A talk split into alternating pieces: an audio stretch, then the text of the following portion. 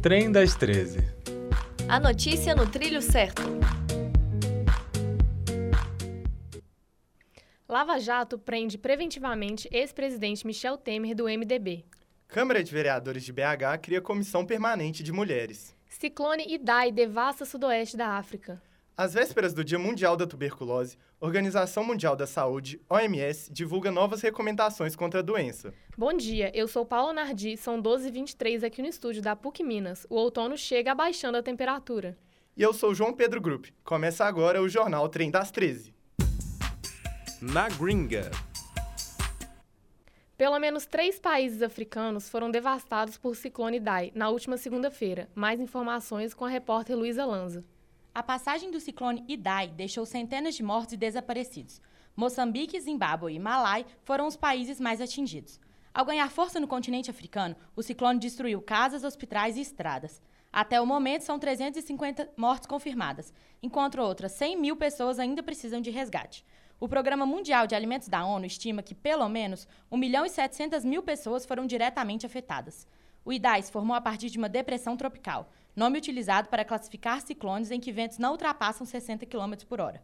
Quando os ventos giram com velocidade maior do que 120 km por hora, esses ciclones passam a ser chamados de furacões ou tufões. Luísa Lanza para o Trem das 13. Onde canta o sabiá? Jair Bolsonaro discute hoje no Chile criação de fórum para substituir o Unasul. Presidente participará de cúpula com outros seis chefes de estados da América do Sul sobre criação do ProSul, um fórum de desenvolvimento regional para substituir a União das Nações Sul-Americanas. Em transmissão ao vivo ontem, Bolsonaro afirmou que o objetivo da reunião é colocar um ponto final na Unasul, que, na opinião dele, serve como nome fantasia para o Foro de São Paulo, grupo criado por partidos progressistas latinos da década de 90. Repórter Gabriel Tameirão. Belo News. Projeto de lei que autoriza a Prefeitura de BH a disponibilizar botão de pânico em escolas é aprovado em primeiro turno, na Câmara Municipal. O projeto de lei autoriza a Prefeitura da capital a disponibilizar um botão de pânico a diretores de escolas municipais. A medida aprovada na última terça-feira é um recurso que deve ser utilizado em casos de perigo eminente, violência e desastres, como o que aconteceu em Suzano, interior de São Paulo, no dia 13 de março e deixou 10 mortos. A ideia é que o botão dispare um alarme no centro de operações da PBH. Dessa forma, recursos de salvamento serão acionados. O texto, criado em 2017 pelo vereador Pedro Bueno, teve 27 votos a favor, 5 contra e nenhuma abstenção. Nove vereadores não estavam presentes na votação. A expectativa é que o projeto siga para votação em segundo turno em abril. Caso se torne lei, o prefeito terá 90 dias para regulamentá-lo. Repórter Amanda Santos. Um tostão furado. Reforma da Previdência apresenta regras diferentes para militares e trabalhadores civis. Entre as principais diferenças nos regimes estão as regras de cálculo do benefício e do valor das pensões dos militares. O militar da reserva manterá o salário da ativa. Já os demais trabalhadores poderão ter um desconto no valor do vencimento, caso não consigam contribuir por 40 anos para a Previdência. Os oficiais se defendem com o argumento de que a profissão tem peculiaridades.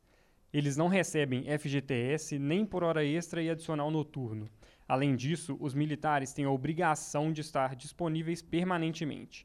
Na próxima terça-feira, o ministro da Economia, Paulo Guedes, vai ao Congresso para explicar o projeto de reforma da Previdência dos militares. Repórter Pedro Librelon. Esquerda, direita.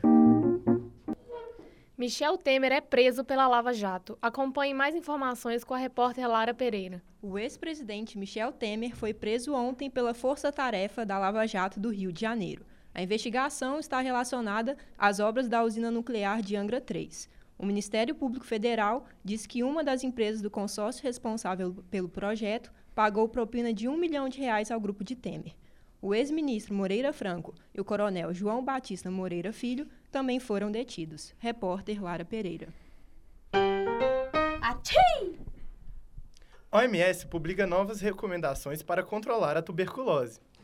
As recomendações, divulgadas às vésperas do Dia Mundial da Tuberculose, fazem parte de um programa mais abrangente de ações destinadas a ajudar os países a acelerar o ritmo de progresso para pôr um fim à doença.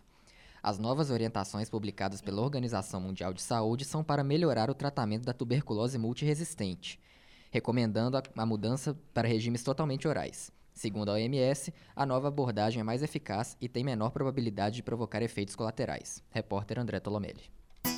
Sustentou. Rio São Francisco é contaminado por lama da barragem de Brumadinho.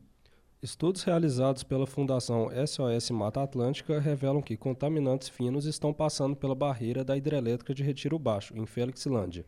Essas substâncias devem desaguar no Velho Chico após passar pela represa de Três Marias.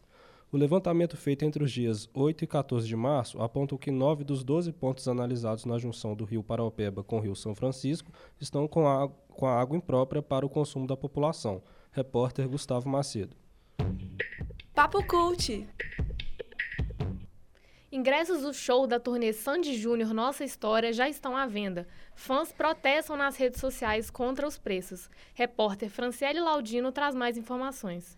Na manhã da última quarta-feira, dia 20, foram disponibilizados os ingressos da pré-venda para clientes exclusivos do cartão Elo. Os valores variam de R$ 70 a R$ 3.200. Em BH, as entradas esgotaram em uma hora. Segundo o site Ingresso Rápido, houve registro de 180 mil pessoas na fila. Aqui na capital, o show conta apenas com duas modalidades, pista e pista premium, que oferecem preços salgados para o bolso de muita gente. Na internet, muitos fãs reclamaram das filas e dos ingressos que sobraram. Apenas o pacote Gold custa a partir de 490 reais a meia entrada. E inclui água liberada, credencial diferenciada, entrada antecipada no dia do show e acesso a passagens de som dos artistas. Já a pista premium custa R$ 590 a meia e R$ 830 a inteira. Alguns internautas protestaram nas redes sociais. Primeira decepção do dia. Acabaram os ingressos acessíveis do show Sandy Júnior Nossa História em BH, disse um fã no Twitter. Outro relatou: Olha a fila de espera para turnê em BH. Isso com aquele preço absurdo, né? Então, já compraram os ingressos de vocês? Com esse, vai para onde? Empresários do setor hoteleiro comemoram dispensa de vistos para turistas americanos, australianos, japoneses e canadenses. O presidente da Associação Brasileira da Indústria de Hotéis do Estado do Rio de Janeiro, Alfredo Lopes, comemorou a decisão do governo federal de isentar especificamente os cidadãos americanos de visto de entrada no Brasil. O dirigente ressaltou que o turismo brasileiro pede redução de barreiras no processo de vistos há, há três décadas. O decreto, assinado pelo presidente Jair Bolsonaro na última segunda-feira, pode incrementar em torno de 25% o número de visitantes. Com a medida, há perspectiva de impacto em vários segmentos do setor. A decisão de liberação de visto é unilateral e vale novamente para os Estados Unidos, Austrália, Japão e Canadá. Repórter Pedro Linek. Empodere-se. Câmara dos Vereadores de BH aprova projeto de criação da Comissão Permanente de Mulheres. A repórter Clara Maris tem mais informações. Foi aprovado nesta segunda-feira na Câmara de Vereadores de BH um projeto de resolução de autoria da mesa diretora que cria a Comissão Permanente de Mulheres colegiado que foi criado para estimular e ampliar a representação feminina na política e promover a defesa dos direitos das mulheres. Farão parte do comitê as vereadoras Bela Gonçalves e Cida Falabella, do PSOL, e Marilda Portela, do PRB. Outros dois nomes ainda serão escolhidos para a composição do colegiado. A Câmara de Belo Horizonte tem, ao todo, 41 parlamentares, dos quais apenas quatro são mulheres. A implantação, a implantação da comissão deverá acontecer nos próximos 10 dias, para a presidente da Câmara, Nelly Aquino, do PRTB, esse é um importante passo para a mulher belo-horizontina. Repórter Clara Maris. Choras, pitanga. Dea Jomes, da Faculdade de Comunicação e Artes, realiza bazar e promove shows. 19 anos, curso Publicidade e Propaganda no segundo período. É, eu achei muito bacana essa iniciativa que tiveram, por conta de que o DA é um lugar que todo mundo do prédio 13 tinha uma comunhão, estava junto, era um espaço novo.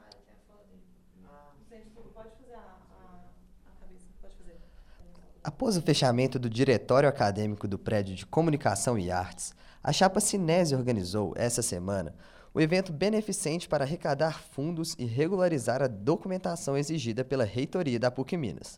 Estudantes do prédio 13 comentam sobre a iniciativa. Nicole, 19 anos, curso Publicidade e Propaganda no segundo período.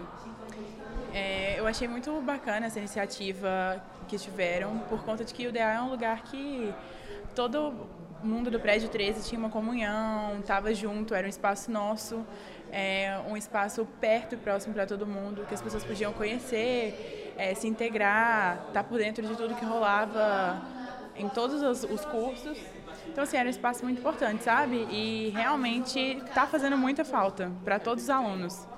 Thales Ribeiro, oitavo período de jornalismo. O DA está sendo negligenciado pelas chapas que sucederam desde que eu comecei o curso e tem os problemas de financiamento deles também, que parece que teve um problema com a conta lá, que o dinheiro que era repassado pela PUC estava retido porque a antiga gestão uh, não conseguiu o desbloqueio da conta para passar, etc. E acaba que os meninos fizeram muitas campanhas, tentaram levantar a grana de várias maneiras para continuar mantendo o DA funcionando, mas de uns dois semestres para cá ele realmente estava é, é inútil para a gente, não estava representando o que o DA deveria ser. Não tinha contato demais com os alunos, não estava tendo disponibilidade de computadores, internet, então o DA acabou que ele ficou muito não foi suficiente para a gente, não estava atendendo a necessidade dos alunos.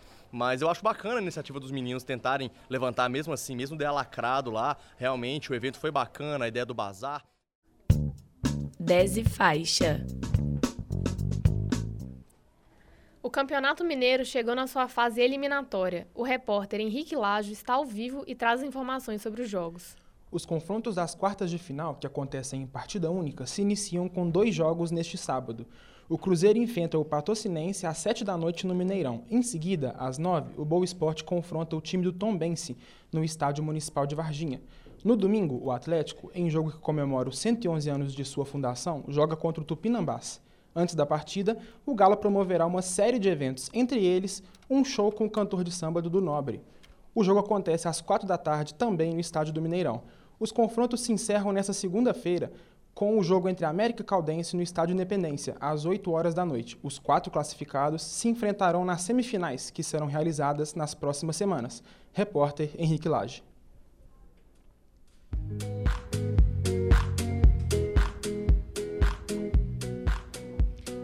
Agora a segunda edição do jornal semanal Trem das 13. A produção de hoje foi de Pedro Quimicati e Esther Armani, edição de Júlia Bahia e Lívia Rigueira. A técnica foi de Clara Costa, Ana Clara França e Alan Casas. A supervisão é da professora Yara Franco, gravado no Laboratório de Áudio da Faculdade de Comunicação e Artes da PUC Minas. Agradecemos a todos pela companhia. E até semana que vem.